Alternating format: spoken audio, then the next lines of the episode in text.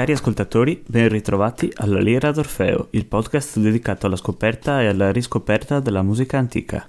In questa prima puntata partiremo in quarta discutendo della toccata e fuga in re minore di Johann Sebastian Bach. Purtroppo, come avevo già anticipato nella puntata introduttiva, a causa dei diritti d'autore non posso trasmettere musica.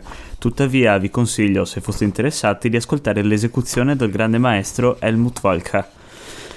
In tutta franchezza, ascoltarlo potrebbe anche essere considerato superfluo, dato che il mordente iniziale appartiene, come per esempio anche il celebre frammento iniziale della quinta sinfonia di Beethoven, a un patrimonio musicale universalmente noto anche a chi non si interessa di questo genere a mio avviso andare a analizzare struttura e affini del brano comunque sarebbe noioso e onestamente inutile, dato che c'è già chi se ne sta occupando da secoli e anche molto più approfonditamente di quanto potrei fare io.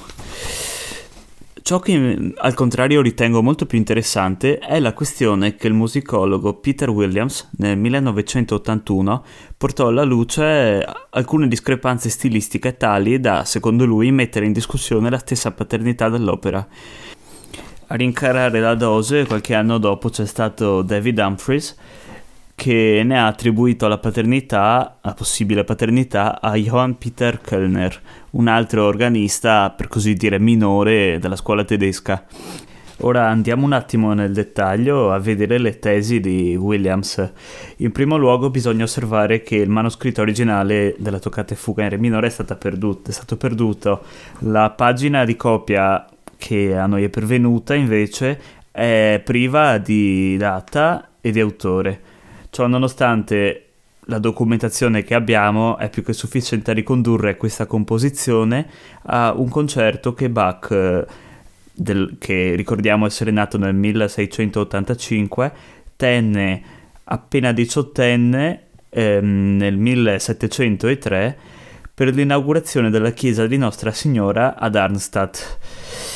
Già questo di per sé basta a smentire, e lo dico subito, la tesi di Humphreys, secondo cui è stata scritta da Kellner.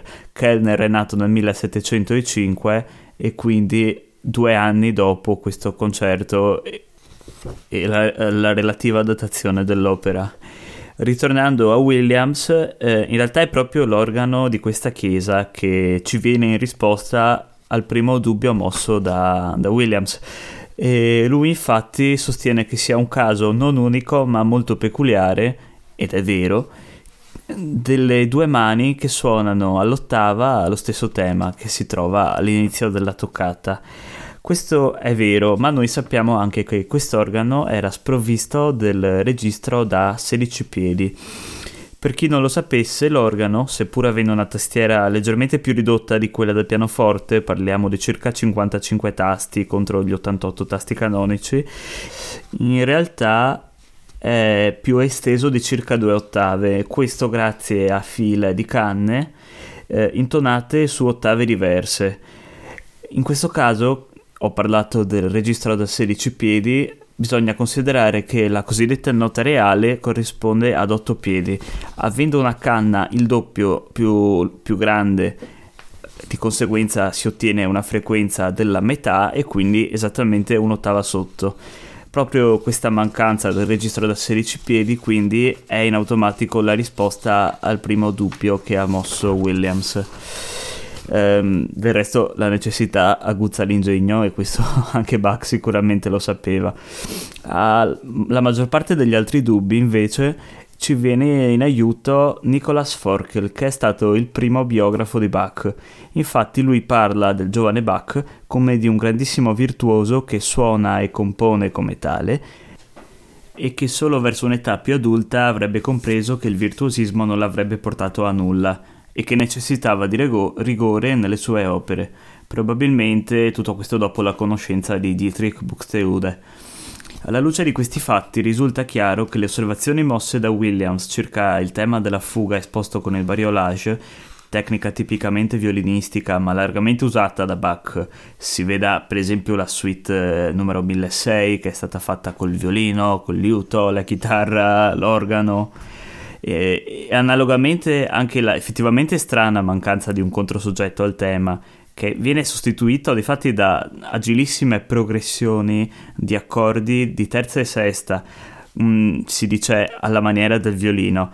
Tutto questo fa pensare al giovane virtuoso descritto da Forkel piuttosto che a, a un fantomatico pseudo Bach descritto da Williams. Lo stesso discorso vaga anche per l'esposizione del tema fatto solo ai pedali senza l'accompagnamento. Si tratta di un caso effettivamente unico nella produzione bacchiana, ma anche comunque di un virtuosismo di grande impatto scenico compatibile con quanto già detto in precedenza. A voler dare invece credito a Williams, ben più singolari sono i casi della cadenza plagale alla conclusione e la risposta del soggetto alla sottodominante. Se nel primo caso una valida spiegazione si può trovare nell'ipotesi che il giovane Bach già guardasse con ammirazione il modello dello Stilus Fantasticus, il modello dei grandi maestri del Nord, Ricordiamo che la cadenza plagale non, non, si tratta di una vera e propria cadenza, piuttosto di una conferma della tonalità cadenza già avvenuta, è come dire, come fare un intero discorso e poi aggiungere perché l'ho detto io. più, o meno, più o meno così.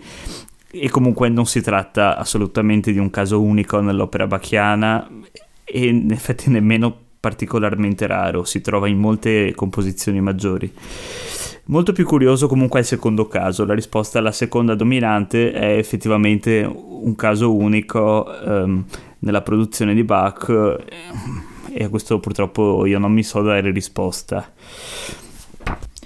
Quindi ora, anche senza voler fare le scarpe a un grande musicologo come è stato Williams, arrivati a questo punto io mi sento di dire che non si tratta di un, uno pseudo Bach, ma si tratta semplicemente di un brano ricco di sperimentalismi e virtuosismi di un giovane che intende affermarsi e che peraltro secondo me ci riesce pure. Questo lo dico per due motivi. Il primo motivo è che Bach in età adulta non rivedrà mai questo pezzo, non lo ricorreggerà, risistemerà mai. E il secondo motivo è che Bach in età adulta non rivedrà mai questo pezzo, non lo correggerà mai. Quindi mi spiego leggermente meglio. Sicuramente in primo luogo egli prende le distanze da un'opera giovanile che lui riconosce come tale e come ha detto Forkel, un'opera giovanile riconosciutamente tale è sicuramente ricca di virtuosismi e sperimentalismi.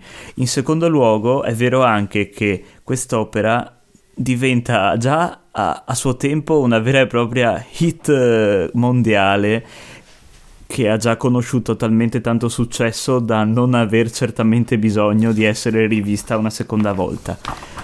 Se vogliamo in ogni caso dubitare di quest'opera fino all'osso, mi avrete sentito fare due richiami al violino ed è una teoria che tuttora ha qualcuno che ci crede che questa si tratti effettivamente di una cattiva trascrizione o riarrangiamento di un'opera eh, inizialmente scritta per violino.